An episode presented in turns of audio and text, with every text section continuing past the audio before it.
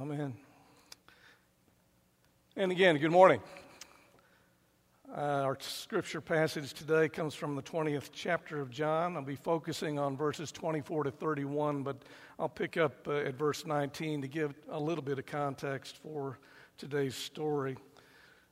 When it was evening on that day, the first day of the week, and the doors of the house where the disciples had met were locked for fear of the Jews, Jesus came and stood among them and said, "Peace be with you."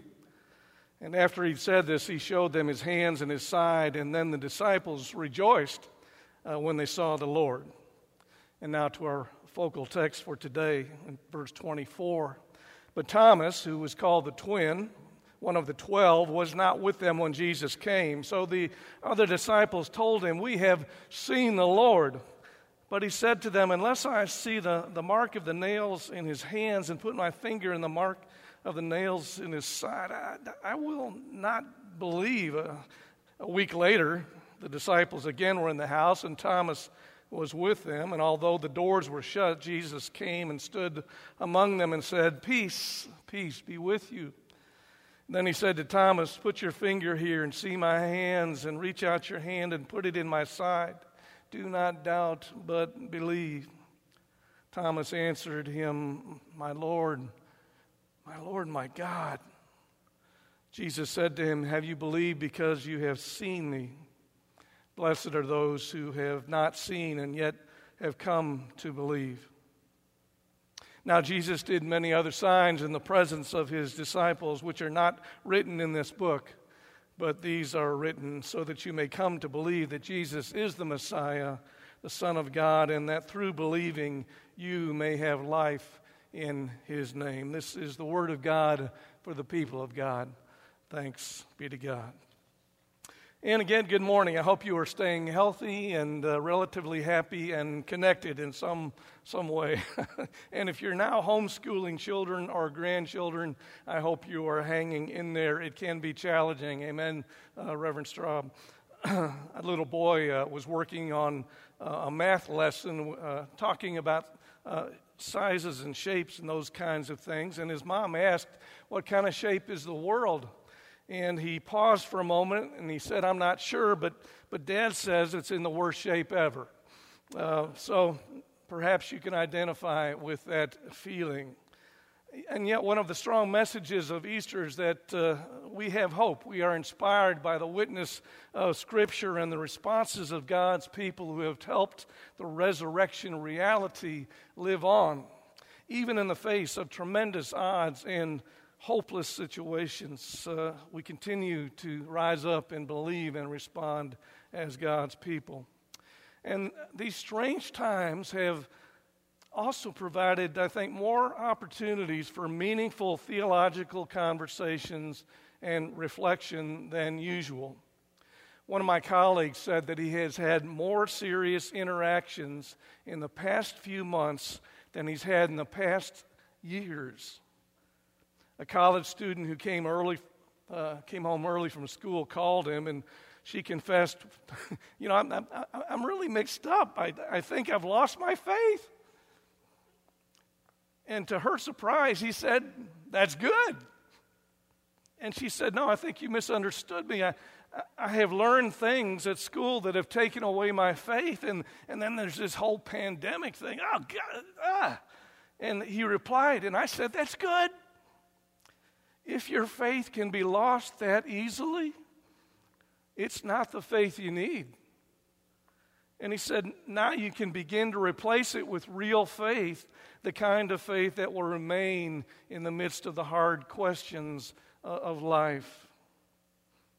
During this Easter season, we will continue to examine stories from the Gospel of John and look for signs of the resurrection, signs of new life. We will consider difficult questions and challenges, and particularly in the midst of the despair and death and the stories that bombard us every day. It's vitally important for all of us to identify signs of life and hope and new birth, and to embrace our faith in new and challenging ways. Today we will think about Thomas. He is someone who struggles with his faith. His friends are quarantined, and they're keeping the number at 10, just like we are here this morning. But Thomas misses the first resurrection party with Jesus. Don't know where he was. Don't have the answers to all of that. But, of course, when he rejoins the group's excited about the great news. Can't wait to tell him what happened. But he doesn't buy it. And we think, Thomas, what in the world is wrong with you? And most of us immediately attach an adjective to his name. But we and the disciples and Thomas, I believe, have a lot in common. Wouldn't it be safe to say that all of the disciples doubted at one time or another somewhere along the way? And there will be and have been times when we do not get direct, without the shadow of a doubt, confirmation about issues with which we're dealing, right? But doubt for people of faith does not have to be a bad word. Healthy doubt can become the catalyst for spiritual growth. You know, we give Thomas a hard time because of his hesitation. But isn't there a fine line between doubt and faith, between hesitation and embracing what God offers? Don't we wrestle with questions about how God operates in this world? Don't we wonder about some of the stories that we hear? A prominent Virginia bishop passed away from the coronavirus. You may have seen the story. Despite authorities urging people to practice social distancing, he decided to hold an in-person service on March 22nd, about a month ago. He said to his congregation, I firmly believe that God is greater than this virus, and he vowed to keep preaching until he was in jail or in the hospital. Did the bishop die because of a lack of faith? Or what about the televangelist who likes to collect private jets? Have you seen him on the news lately?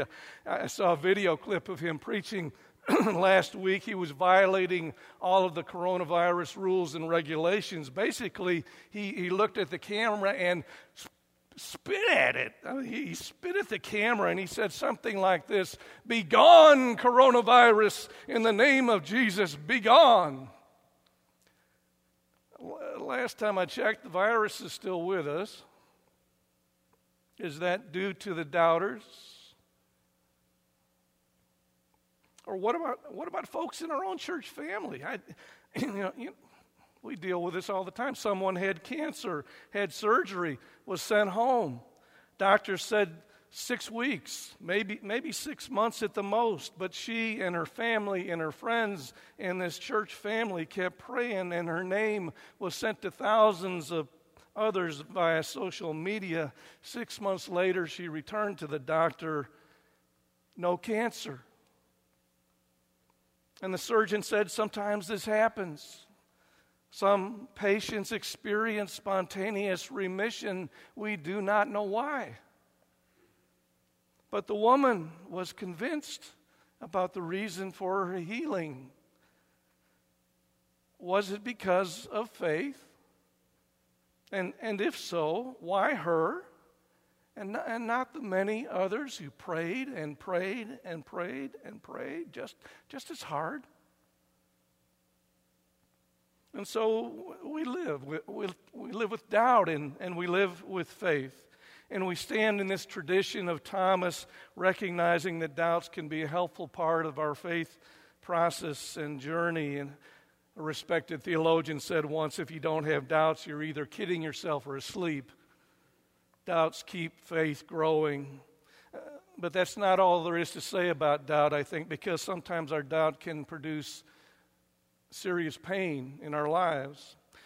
At times, our most serious doubts are not because of the action of God, but because of the apparent inaction of God. Those moments when when God is less than we wish God would be. The times when we cry out and there seems to be no response. You know, most of us do not want to move mountains with our faith. You know, we merely want to keep going. We merely want to hang on to some hope. And so we probably can identify with the longings of Thomas. We believe, but God, we need help with our unbelief. And we cannot help but think of the global pandemic right now. We've already had millions of cases, thousands and thousands of deaths. There is no end in sight. We hope for weeks. Now we hope for months. We realize it could be years. Even Germany, which has been on top of this thing since the beginning, has already canceled Oktoberfest for next fall. I mean, that's a serious decision, right? Wow. And many parts of the planet have yet to hit their peak. And so I appreciate the perspective of one person who encourages us to live out our faith and not wait around for explanations. He says the coronavirus-induced limitations on life arrived at the same time as Lent, the season of doing without. But Lent 2020 had no fixed Easter to look forward to. And so we had a fast without the promise of a feast.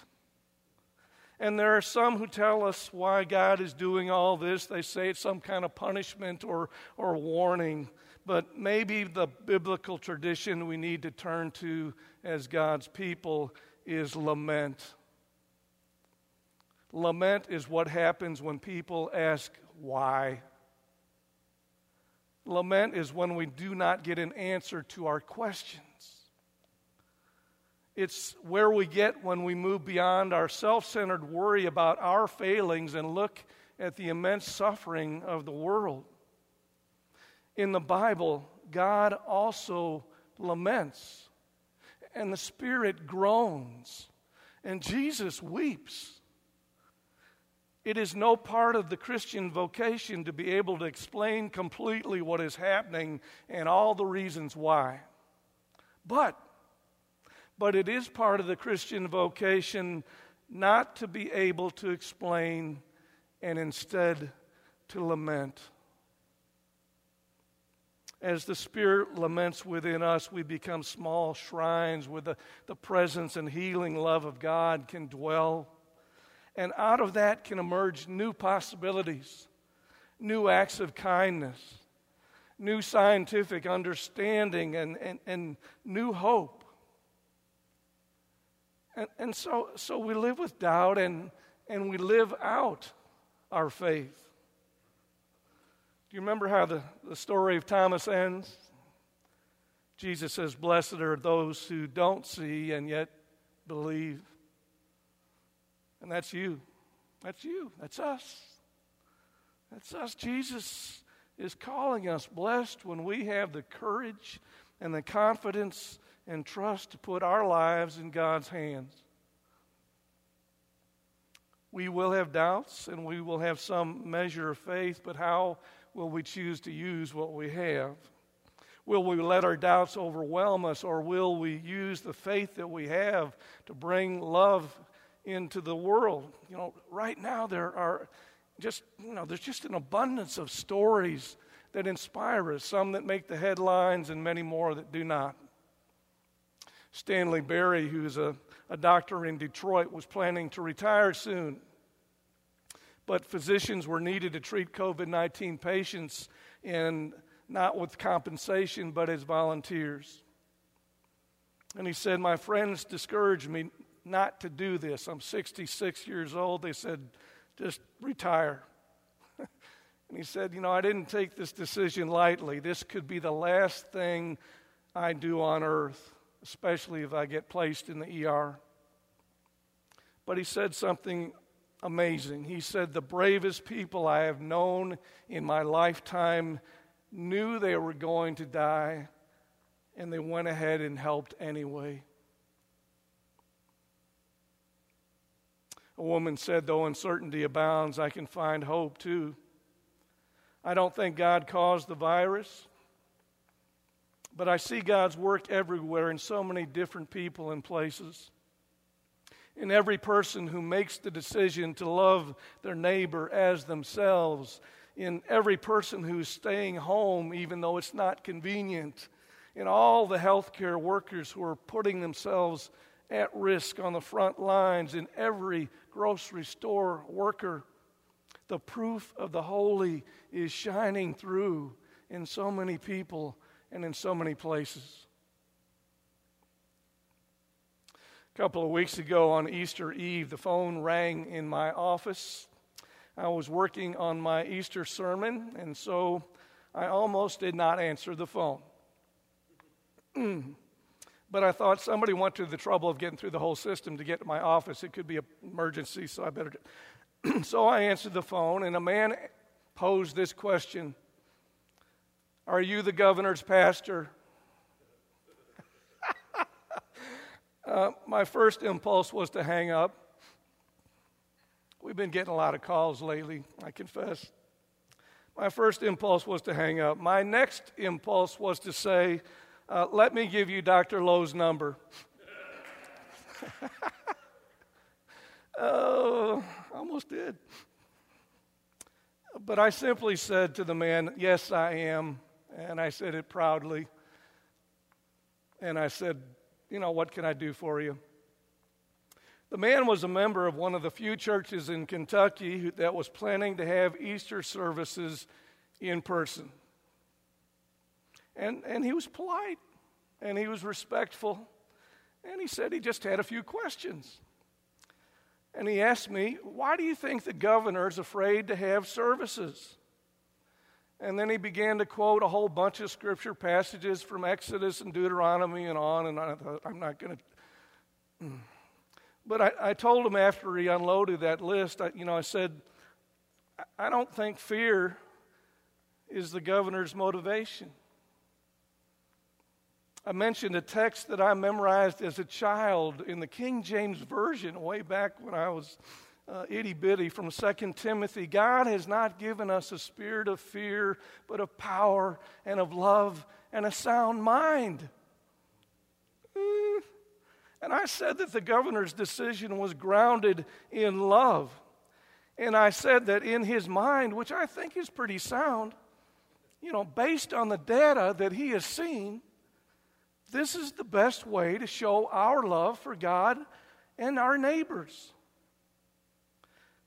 And the man talked some more, and then he mentioned that he works with recovery groups at his church, and he talked about the thousands of people in Kentucky who need help with issues like that. And I agreed, and boy, I jumped at the opportunity to tell him how many support groups we have meeting here at our church, and we found some common ground. And I thanked him for his ministry, and I said, man, keep it up. And I said, hopefully all of our churches will find more ways to help more people in Kentucky now and after the pandemic is past. And he said, amen. He said, amen, and he said, God bless you. And we parted peacefully. And so we live with doubt, and we live with fear, and we live with love, and we live out our faith. And blessed are you. Blessed are you who have not seen, but who have found a way to believe.